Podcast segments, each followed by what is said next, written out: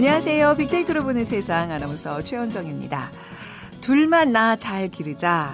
잘 키운 딸 하나, 열 아들 안 부럽다. 적게 낳아서 엄마 건강 잘 키워서 아기 건강. 어, 뭐 이런 표현가 등장했던 시절이 있고요. 그 이전에는 무턱대고 나왔다가는 거짓골 못 면한다. 기억나시죠? 그러니까 산하 제한을 강력하게 강조하던 시절이 있었습니다. 그런데 이제는 완전히 달라졌죠. 아들 바람 부모 세대 짝꿍 없는 우리 세대 어, 또 아빠 혼자는 싫어요. 엄마 저도 동생 갖고 싶어요. 이제 이런 표어로 다둥이가 박수받는 시대가 되었습니다. 어제 지난해 인구조사 결과가 발표됐습니다. 신생아 수는 1981년 이후 가장 낮은 수치고요. 반면에 고령화 속도는 엄청 빨라서 우리 사회는 이미 고령화 사회를 지나 고령 사회로 접어들고 있습니다. 그간의 저출산 고령화에 대한 우려가 현실로 다가온 건데요. 오늘 그 얘기 좀 자세히 나눠보도록 하죠. 잠시 후 세상의 모든 빅데이터 시간에 인구라는 키워드로 빅데이터 분석해 드리겠습니다. 폼페이오 미국 국무장관의 북한 방문이 갑작스럽게 취소됐습니다. 외신들의 관심도 큰데요. 빅데이터 월드 키워드 시간에 자세한 소식 알아보겠습니다. 자, 오늘 빅퀴즈입니다. 음, 오늘 미국 관련 소식들 살펴볼 텐데 미국과 관련된 문제 준비해봤어요. 어, 세계 최대의 이민 국가인 미국에는 다양한 인종, 다양한 문화들이 공존하고 있습니다. 그 중에 미국 영화 산업의 중심 지역이 있습니다. 1920년에 영화 촬영소가 설립되면서 미국뿐만 아니라 세계 영화의 중심지로 발전됐고요. 여러 형태의 공연을 하는 엔터테인먼트 중심지이자 LA의 대표적인 여행지로 발전하게 됐습니다. 어딜까요? 1번 하와이, 2번 상하이, 3번 몰디브, 4번 헐리우드 중에 오늘의 정답 골라서 휴대전화 문자 메시지 지역번호 없이 샵 9730으로 보내주세요. 오늘 두 분께 커피와 도넛 모바일 쿠폰 드립니다. 짧은 글은 50원, 긴 글은 100원의 정보 이용료가 부과됩니다.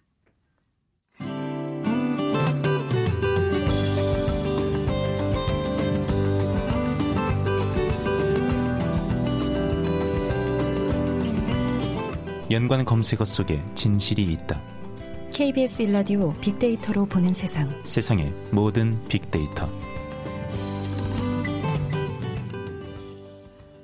빅커뮤니케이션 전미기 팀장과 함께 하겠습니다. 어서 오세요. 네, 반갑습니다. 전민기입니다. 네, 오늘 인구 얘기하는데 네. 이제 이제 통계청이 매년 인구 주택 총조사를 발표하는데 2017년 결과가 이제 나왔어요. 그렇죠. 예. 전체 인구가 우선 줄었나요? 늘었나요? 조금 늘었습니다. 늘었어요. 네. 일단 좀 설명드려야 될 게이 예. 인구 총조사 같은 경우는 이 25개 행정자료 바탕으로 이루어지는데 네. 주민등록 인구 집계하고 다르게 해외에 있는 주민등록 인구 제외되고요. 아. 어, 국내에 거주하는 외국인이 포함이 되는 거예요. 네, 그래서 이것이 뭐 인구가 증가했다고 해서 우리 국민이 막 늘어났다. 요거는 좀 차이가 있습니다. 어, 외부의 유입이 있었다는 얘기. 그럴 수도 있고요. 예. 수도 있고요. 네. 그래서 말씀해 주신 대로 2017 인구 총 주택 총조사 결과를 봤더니 어, 2016년에 5,127만 명이었는데 우리 국민 이 5,142만 명으로 0.3% 증가를 했고요. 그렇지만 이게 이제 2016년에서 2017년에 0.4% 늘었던 거에 비하면 증가폭이 조금 둔화가 된 거죠. 네. 그래서 전체적으로 인구는 늘었지만 추세는 감소하고 있다. 이렇게 음. 보시면 되겠습니다.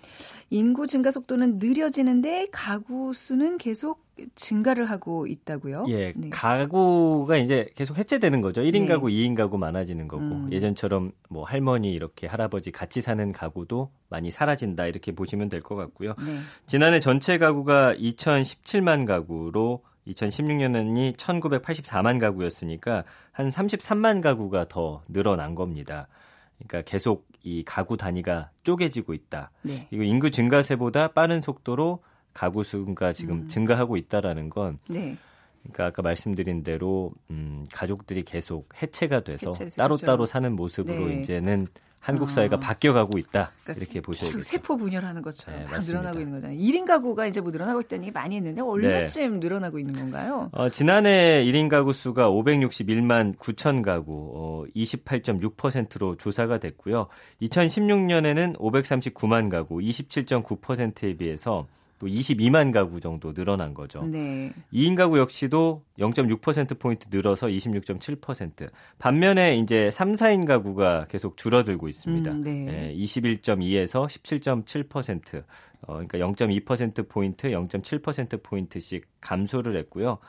어, 5인 가구 역시 0.4%포인트 줄어서 네. 어쨌든 간에 1, 2인 가구 빼놓고는 그 어. 이상이 사는 가구 수는 계속 감소하고 있다고 보시면 될 것 같아요. 네네. 일단 연령 계층별로 보면은 1인 가구 중에서는 70세 이상이 18%로 가장 많았거든요. 그러니까 일단 고령이신데다가 배우자가 음. 또뭐 세상을 떠나셨거나 네. 이별하셨거나 네. 어 그런 가운데 예전에는 이제 부모님들을 모시고 사는 그런 추세였다면 네. 이제는 그것이 않다 보니까 네. 어, 부모님을 부양하는 가구가 줄어들다 보니까 70세 이상이 가장 많았고요. 그 다음에 이제 30대입니다. 17.2%. 음. 이건 뭐냐면은 뭐 수도권에 와서 어, 일을 하면서 사는 걸 수도 있고 결혼 연령이 늦춰지다 보니까 네. 30대가 홀로 사는 가구가 늘어날 수밖에 또 없는 그런 구조인 것이고요. 60대 1인 가구는 2016년 74만 가구에서 81만 가구로 지금 가장 큰 폭으로 또 증가하고 있습니다. 네. 그 남성이 30대는 22.2, 여성은 70세 이상이 27.9%로 어. 1인 가구 비율이 높 다라고 이제 네. 조사가 됐죠. 그러니까 아주 젊은 세대들 또 이제 노년층 1인 가구가 점점 늘어나고 있는 추세예요. 네. 예. 이제 고령화 사회가 아니라 고령 사회라고 불러야 한다고 하던데 뭐 어떻게 다른 건가요? 그러니까 전체 인구에서 65세 이상 노인이 차지하는 비율로 보는 거거든요. 네. 근데 고령화 사회는 이 전체 인구에서 65세 이상 인구가 7% 이상일 때 아, 고령화 네. 사회였어요. 아, 네네. 근데 우리나라가 이 올해 처음으로 어, 고령 사회가 된 것은 14%가 또 기준이에요. 네. 그러니까 이거를 넘어섰거든요. 음. 작년까지는 13.6%였는데 네. 이번에 14.2%가 되면서 고령 사회로 이제 분류가 됐고요. 어, 이게 이제 문제는 이 속도입니다. 17년 음. 걸렸어요. 고령화에서 고령사회 되는데. 그러니까 이게 우리가 보통 이거를 일본이랑 많이 비교하잖아요. 그렇죠. 일본은 어땠나요? 일본이 24년 걸렸거든요. 아, 우리가 빠르네요. 그러니까 어. 전 세계적으로 가장 고령화가 빠르게 진행된 나라 일본으로 우리가 손꼽았고 네. 전 세계 그 추세도 그렇게 이제 네. 반영이 됐었는데. 우리가 일본보다 더 빠르면 이제 세계 1위 먹은 건가요? 했고 네. 초고령화 사이가 이제 전체 인구의 음. 65세 이상 인구가 20%인 네. 것인데 지금 추세라고 한다면 2026년쯤 달성이 된다고 해요. 아. 그리고 이런 속도로 나아간다면 어 2000한 100년 정도 후에는 우리나라 인구 감소도 한 2,500만 명밖에 안 된다고 합니다. 그러니까 음. 전체적으로 지금 고령화도 빠르게 되고 있고 네. 아이도 낳지 않다 보니까 아. 사실은 굉장히 심각한 문제예요. 그러니까 네. 우리가 매년 이 인구 조사를 하잖아요. 인구 주택 총 조사를 하고 분명히 작년 이맘때도 이런 얘기를 했던 것 같은데 했죠. 이번엔 지금 특히 고령 사회에 대한 얘기가 조금 더 이게 좀 강조가 되는 것 작년보다 0.6% 늘었고 네. 더 문제는 지금 우리 인구 구조가 약간 역피라미드 형태가 되고 네, 있기 네, 네. 때문에 내년에는 또 이 65세 인구로 넘어가는 그 분들이 음. 더또 많아질 것이고 네. 이게 계속 확산될 것이기 때문에 그러네요. 걱정인 거죠. 상후 하박의 어떤 그런 구조가 지금 네. 점점 강조되고 있습니다.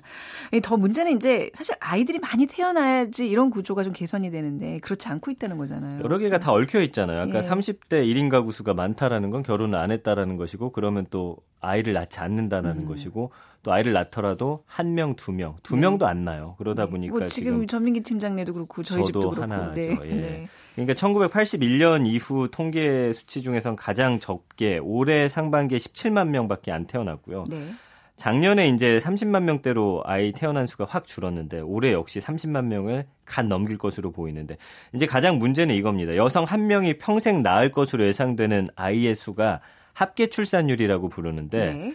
지금 올해 2분기 기준으로 해서 0.97명으로 집계됐어요. 그러니까 1인당 한 명의 아이를 채 낳지 않는 거잖아요. 그렇죠. 평생 음, 동안. 네. 근데 이것은 전 세계적으로 유일합니다. 우리 국가. 아, 그래요? 네, 이런 나라가 하나도 없어요. 아, 진짜로요? 예. 오. 그래서 현재 인구 규모를 유지하기 위해서는 합계 출산율이 한 2.1명 정도가 돼야 되는데 아, 네. 1도 안 되는 것은 반도 유지를 못하는 것이고 어. 1이 또 미처 안 되는 거잖아요. 2분기에는. 네네네네. 그러다 보니까 아까 말씀드린 대로 이제 한 뭐 50년, 100년 흐른 이후에는 지금 인구의 절반밖에 이 대한민국에 남지 않게 되는 아. 그런 끔찍한 상황이 벌어요. 이게 뭐 좀 전 세계적인 추세라고 좀 이렇게 왜 생각했는데 지금 우리나라가 좀 더 심각하게 이게 좀 음, 물론 네. 전 세계적인 추세긴 한데 네. 그래도 이 한 명 미친 나라가 없다는 없어요. 거예요. 예. 어. 뭐 어떤 개개인의 어떤 책임이라고보다는 저는 사회적인 책임이라고 봅니다만 맞습니다. 예. 문제가 심각하다니 좀 경각심 좀 가져야 되겠네요. 근데 생산 연령 인구도 이게 좀 꾸준히 감소하고 있잖아요. 제 주변에서 봐도 좀 점점 더 늦게 결혼하고 늦게 아이를 낳는 추세인데 말이죠. 그 지난해 네. 생산 연령 인구가 3,620만 명이었거든요. 네. 그러니까 2016년에 3,631만 명과 비교해서 11만 명이 음.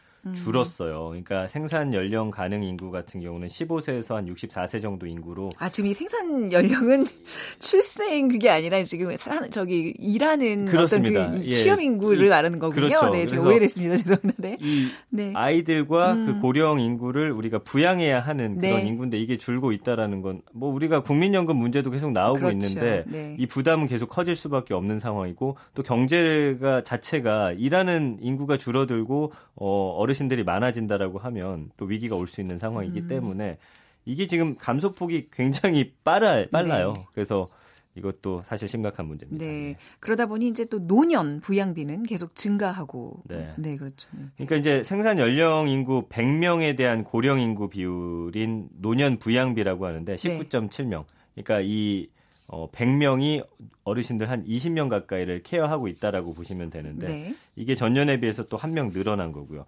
1995년에는 어, 인구 100명이 어르신들 한 8명 정도만 부양했으면 되는데 음. 2배 이상 지금 벌써 늘어났고 2배요. 2000년에 10명을 돌파했는데 네. 20년 만에 지금 19.7명이 됐다는 이런 건 거거든요. 진짜 빠른 속도로 증가를 굉장히 하네요. 빠른 거죠. 네.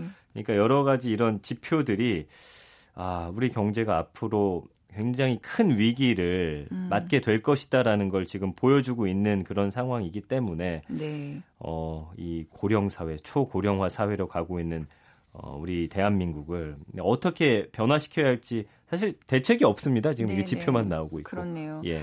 그 뭐 외국인의 어떤 비율도 좀 높아진다고 하셨는데 그 저도 이제 외국인 나오는 프로그램 하잖아요. 그렇죠. 우리 주변에 색다른 이웃을 만나보는 시간 네, 이웃집 차이스 하는데 네. 예전에는 그 섭외가 참 어려웠었어요. 아. 조금 이렇게 좀 특이한 그래요? 외국인들 구하기 예, 예. 요즘은 어우 섭외가 많죠. 너무 쉽고 그럴 정도로 외국인들이 많더라고요. 그렇군요. 네. 그러니까 이 조사를 봤더니 외국인이 국내에 거주하는 사람이 147만 9천 명. 음. 이 중에 62.2%가 지금 수도권에 거주를 하고 있고요. 그러니까 영등포구가 외국인이 가장 많이 사는 동네인데 아, 그렇습니까? 여기 네. 4만 7천 명인데 영등포 전체 인구가 39만 4천 명이에요. 그러니까 영등포구는 네. 주민 8명 중 1명이 외국인일 정도로 아, 그러니까 약간 저기 높습니다.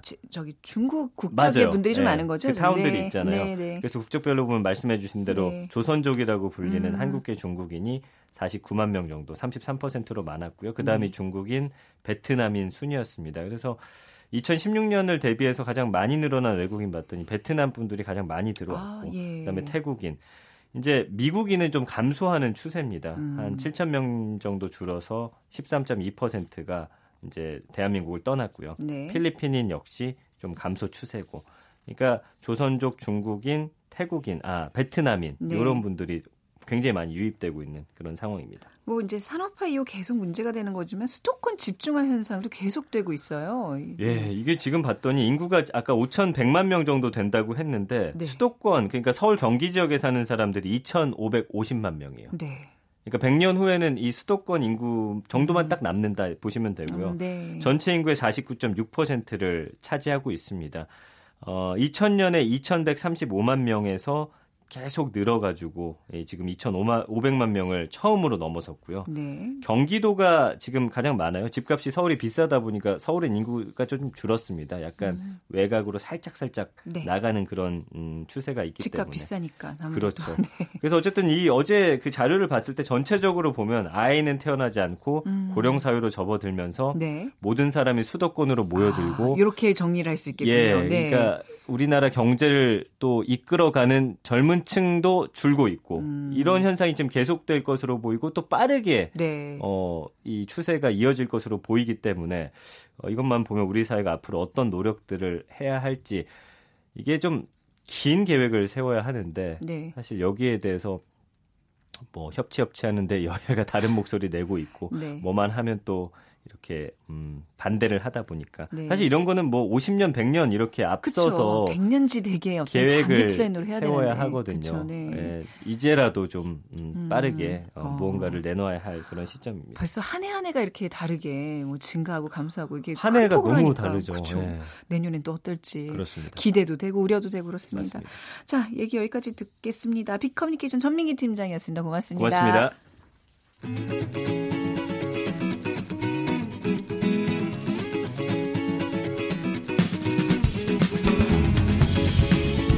우리가 보는 세계. 세계가 보는 우리. 빅데이터로 분석한 세계 이슈들. KBS 일라디오 빅데이터로 보는 세상. 빅데이터, 빅데이터 월드 키워드. 네, 임상훈 국제문제평론가 나오셨습니다. 안녕하세요. 네, 안녕하십니까? 네, 저 평론가님 우리 빅퀴즈 먼저 부탁드릴게요. 네, 아, 세계 최대 이민 국가인 미국에는 다양한 인종, 다양한 문화들이 공존하고 있죠. 아, 그 중에서 미국 영화 산업의 중심 지역을 맞춰주시면 되는 문제입니다. 이곳은 1920년에 영화 촬영소가 설립되면서 세계 영화의 중심지로 발전을 했고요.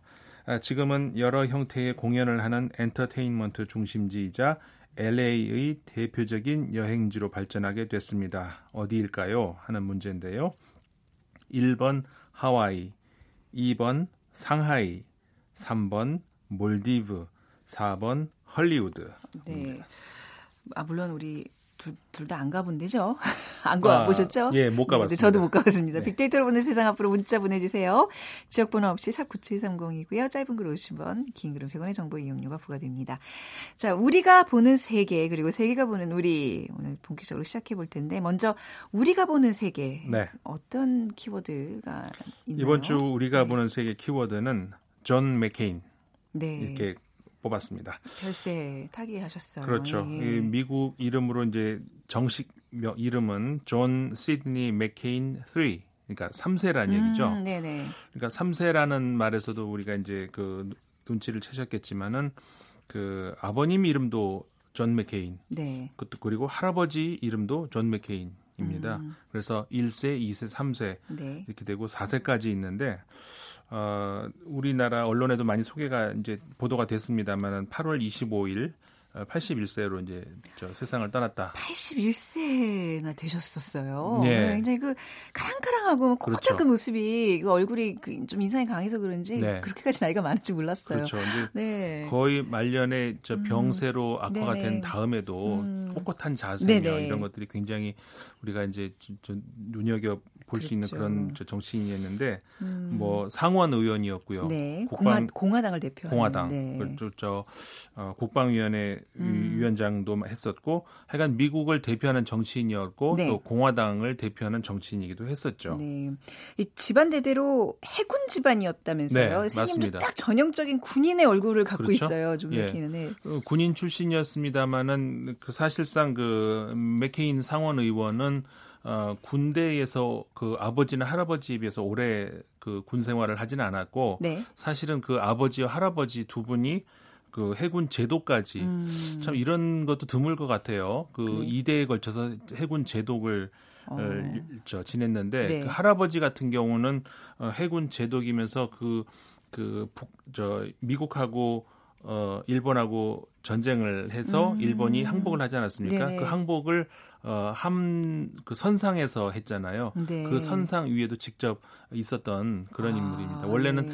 굉장히 그 당시만 이제 고령이어가지고, 네네. 어, 굳이 거기 있어야 될, 그, 그러지도 않았, 음. 않아도 되는데, 그 참 꼭 참석해라 해가지고 좀 그 무리하게 참석을 했다 그래요. 아. 그리고 나서 며칠 후에 그저 예, 돌아가셨다. 예, 해군 제도 뭐 이런 건 사실 미군 해군 제도가 굉장히 높은 자리예요. 우리 그렇죠. 왜 근현대사 할 때 어디 뭐 일본이나 뭐 청나라 가서 그 통상 수교를 요청하는 게 뭐 해군 제도 뭐 이렇게 나오잖아요. 네. 그러니까 한 나라를 대표하는 외교관 역할도 하는. 그렇죠. 네. 사실상 지금 우리나라 저기 어, 주한 미국 대사도 호주의 저, 저 해군 제독 출신이잖아요. 주, 예, 그렇죠. 네, 태평양 사령관 사령관 태평양 사령관 출신. 그리고 네. 이 그러니까는 음. 맥케인의 아버지가 네. 어, 실제로 태평양 사, 함대 사령관 출신입니다. 음, 네. 굉장히 정말 그 어, 해군 집안 그리고 맥, 맥케인 의원도 그랬고 본인도 베트남 전에 출전해 베트남 참전했었죠. 참전도 네, 했었던.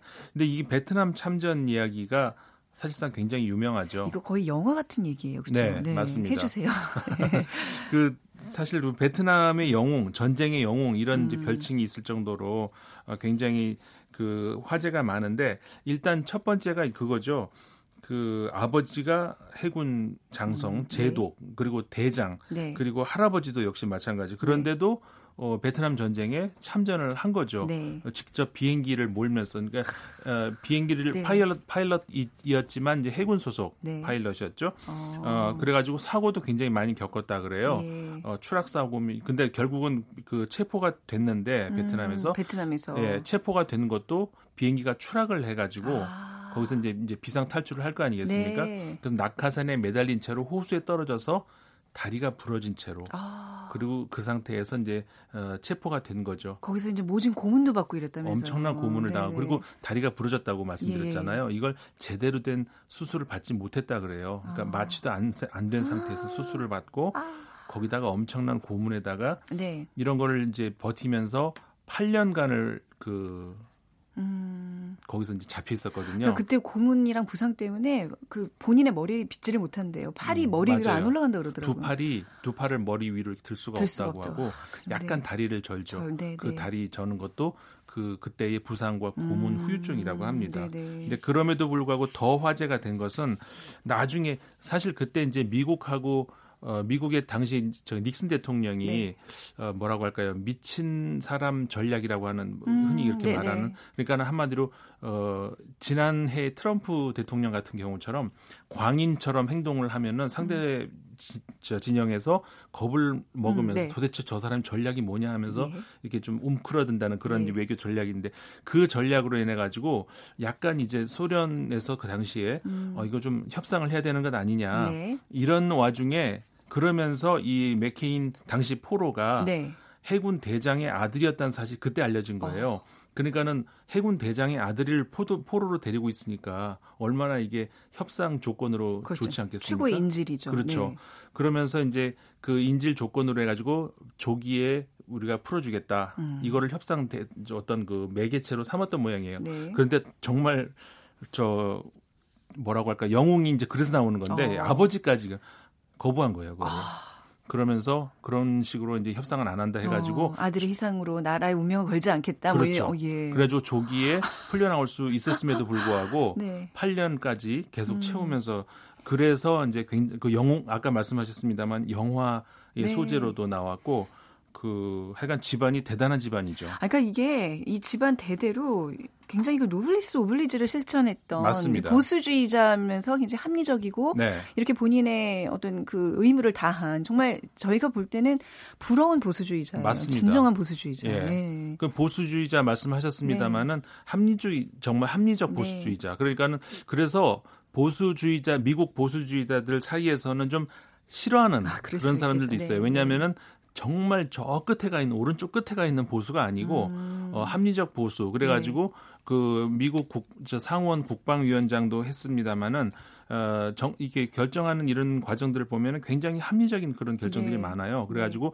그리고 어, 당시에 이제 부시 대통령이라든가 최근에 이제 트럼프 대통령과도 이렇게 상반되는 그런 트럼프한테 할 말 다 했잖아요. 네. 예. 옛날 그 부시 아들 부시 대통령 음. 당시에도 할 말 다 하고 굉장히 반대 노선 같은 것들도 예. 많이 하고 그 그러면서 굉장히 악연을 가지고 있었죠. 그 부시 음. 대통령 당시에도 그 굉장한 비판 쓴소리를 많이 했고 네. 트럼프 대통령과도 물론 그랬고 조금 전에 뉴스에서도 저기 보도 나온 거 제가 예. 밖에서 들었는데 그 트럼프 대통령이 그래서 끝내 그 추모 서명을 성명을 거부하는 아, 정말 이런 말 해도 된가 좀 쪼잔하네요. 아니 그게 그거랑 무슨 상관이라고 네. 고인에 대한 어떤 예의는 갖춰야죠. 그렇죠. 공과 사가 구별이 돼야 되는데 역대 미국 대통령들이 주요 인물이 사망을 했을 때 예. 추모 성명을 항상 해왔거든요. 네. 근데 이게 굉장히 이번에 참모들이 해야 된다라고 했음에도 불구하고 문제될 텐데. 예, 그럴 문제 소지가 있습니다. 너무 저게 존 맥케인 무슨 팬도 아닌데, 아, 이게 사실 그 별세 얘기를 듣고 좀 이렇게 막 기사 검색하고 좀 옛날 네. 기억 더듬어 보면 정말 대단한 분인 것 같아요. 아, 그렇죠. 우리나라에 한테도 왜 South Korea라고 부르지 않았대요. 항상 음. 그 민주주의의 꽃을 피운 나라라고 해서 네. Republic of Korea라는 그 별, 그 명칭을 음. 꼭 존중해 줬다는 얘기 듣고, 아, 참 아까운 분 한 분이 별세했구나라는 그렇죠. 생각을 그리고 했어요. 그리고 그 당, 우리 저 2008년도에 음. 오바마 당시 이제 민주당 후보하고 이렇게 음. 어, 경, 저 붙었었잖아요. 네. 대통령 어, 저 대선에서. 근데 그때도 굉장히 유명한 일화가 있었던 것이 그것도 네. 아주 찡하게 만드는 게그 어. 선거 유세 동안에 중간에 네. 한 여성이 오바마 대, 후보를 향해서 뭐라고 좀 말하기가 좀 그런데 예, 예, 그 사람은 예. 아랍 아니냐 뭐 아랍 사람 아. 니냐 뭐 이런 식으로 표현한 거예요. 진짜 아랍 사람도 아닐 뿐더러 하여간 좀 경멸적으로 얘기를 한 거란 말이에요. 네. 거기에 대해서 상대 후보였잖아요. 그러면 거기에 대해서 이 맥케인 후보가 아, no, madam 이렇게 얘기를 하면서 네. 그도 저 존경받을 만한 사람이고 훌륭한 사람이고 다만 정치적으로 나와 지금 상대편에 있을 아. 뿐이다. 그렇게 얘기하지 마라. 아. 상대편임에도 불구하고 이렇게 얘기를 해가지고 그 장면이 이렇게 또저 음. 어, 화면이 있거든요. 멋있다. 네. 네. 굉장히 멋있는 정치인이었습니다. 네, 아무튼 고인의 명복을 같이 빌도록 하겠습니다. 오늘 네. 그 우리가 보는 세계에 너무 집중하다 보니까 세계가 보는 우리 못하고 넘어갈 것 같아요. 자, 두 번째 주제는 어떤 건가요? 두 번째 주제. 네. 그러니까는 그 우리가 세계가 보는 우리죠. 세계가 보는 우리. 네. 예. 그 제가 지금 너무 얘기를 여기 아니 저 제가 제가 너무 예 과도하게 관심을 네. 보였습니다. 아니 저도 그랬습니다. 자, 세계가 보는 우리 키워드가 방북 취소입니다. 폼페이오 국무장관의 네. 북한 방문이 취소됐죠. 뭐 당연히 이제 세계가 보는 우리 뉴스니까 네. 우리나라에 이제 많이 보도가 됐습니다만은 어, 사실 그 직전까지도 저 트럼프 대통령이 대북 관련해서 굉장히 긍정적인 언급을 하지 않았습니까? 네. 근데 하루 아침에 하룻밤에 갑자기 이제 방문 취소를 지시를 하면서 네. 이게 어떻게 이제 전개가 될 것인가를 굉장히 이제 외신들도 관심을 음. 많이 가졌습니다. 그 왜왜 어, 왜 그런 건가요? 이게 뭐 중국과의 무역 갈등과 관련이 있다는 분석들도 네. 있던데. 맞, 그 분석도 그런가요? 외국에서도 많이 나오고 있고요. 예. 그러니까는 어, 사실상 왜냐하면은 그렇게 해석이 될 수 있는 것이 그 전까지 예를 들어서 이제 그 그 트럼프 대통령이 그 네. 결정을 뒤집은 음. 그 하루 사이에 북한과의 관계에서 갑자기 변한 건 없었거든요. 예, 예. 그러니까 안 좋았다면 그 전부터 안 좋은 것이고 좋았다면 계속 좋은 거지 그 사이에 변한 건 없는데 음. 그 직전에 변한 게 뭐였냐면은 그 중국하고 차관급 무역 이제 그 갈등을 조정하기 위해서 협상이 있었는데 거기서 별 아무 성과도 없이 그냥 끝나버렸거든요. 어. 그 직후에 벌어진 일이었기 때문에 네. 아마도 중국과의 무역 갈등에서 어떤 그 중국을 좀 더 이쪽으로 끌어들이기 위해서 그런 것들을 그 북한 카드를 사용한 것 아니냐. 표정이 굉장히 그러니까, 안 좋으신데. 그왜왜그 북한 아니 중국과의 무역 갈등이 왜 북한 카드를 쓰는지 좀 약간 이해가 안 가서 말이죠. 네. 네. 아니 그러니까 그럼 뭐 아. 우리로선 이해가 안 가는데 네. 미국의 전략적 차원에서는 고도의 전략이 될 수는 그렇, 있겠죠. 그렇겠죠. 그러니까 이제 그들에게는 중국 카드나 북한 카드나 그냥 하나의 카드일 뿐이다. 이제 그렇게 봐야 되는 거잖아요. 그렇죠. 그렇죠. 네, 네. 동시에 이제 그 음. 북한도 역시 마찬가지로 압박을 할 수 있는 것이고 음. 이 카드로 중국도 압박을 할 수 있는 것이고 이제 사실 9월이면은 시간이 없나요? 네, 1분밖에 없네요. 아, 그럼 조금만 더 얘기 말씀. 아, 얘기하셔도 돼요. 네, 아, 예. 네. 사실 이제 그 11월 초에 그 중간 선거가 있잖아요. 네. 그러니까 10월이면 사실상 미국은 선거 캠페인으로 들어가는 것이고, 음. 그러니까는 아. 북한과의 어떤 그 협상이 9월밖에 안 남았단 말이에요. 그렇네요. 근데 9월 달에는 음. 뭡니까? 구구절이라고 해서 아. 북한에서 큰 행사가 있죠. 네. 거기에 중국 시진핑 주석 간다고 하죠. 음. 남북 정상회담 이렇게 돼 있죠. 그러니까는 미국 입장에서는 그 주도권을 중, 저 북한에 뺏기게 생긴 그런 상황이 되는 것이죠. 네. 뭔가 트럼프 대통령 입장에서는 고도의 뭐라고 할까 작전을 하나 이렇게 걸 수 있는 네. 그런 타임이었다 이렇게 음. 이제 볼 수도 있는 거죠. 그 재선 그 전국을 앞두고 시간적인 압박 때문에 지금 네. 그 내놓은 카드라고 하는데 우리가 여기에 좀 잘 대응해야 되겠다는 생각이 좀 드네요. 맞습니다. 네네.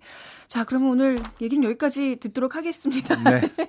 국제문제평론가 임상훈 기자와 함께했습니다. 말씀 잘 들었습니다. 네, 고맙습니다. 네, 오늘 비퀴즈 정답은요 4번 헐리우드입니다. 헐리우드. 8642님, 미국 영화 산업의 중심지죠. 우리나라 출산율도 좀 올리자고요. 젊은 우리나라 가자 하면서 우리 앞서 인구주택 총조사 얘기 들으시면서 보내주신 문자 같습니다. 그리고 6990님, 어, 세계적이, 세계적으로 확산된 미투 운동의 발원지죠. 하시면서 헐리우드 정답 맞춰주셨습니다. 우리 두 분께 커피와 도너와 모바일 쿠폰 드리면서 어, KBS 라디오 빅데이터로 보는 세상 오늘 순서 마무리하겠습니다. 지금까지 아나운서 최현정이었어요. 고맙습니다.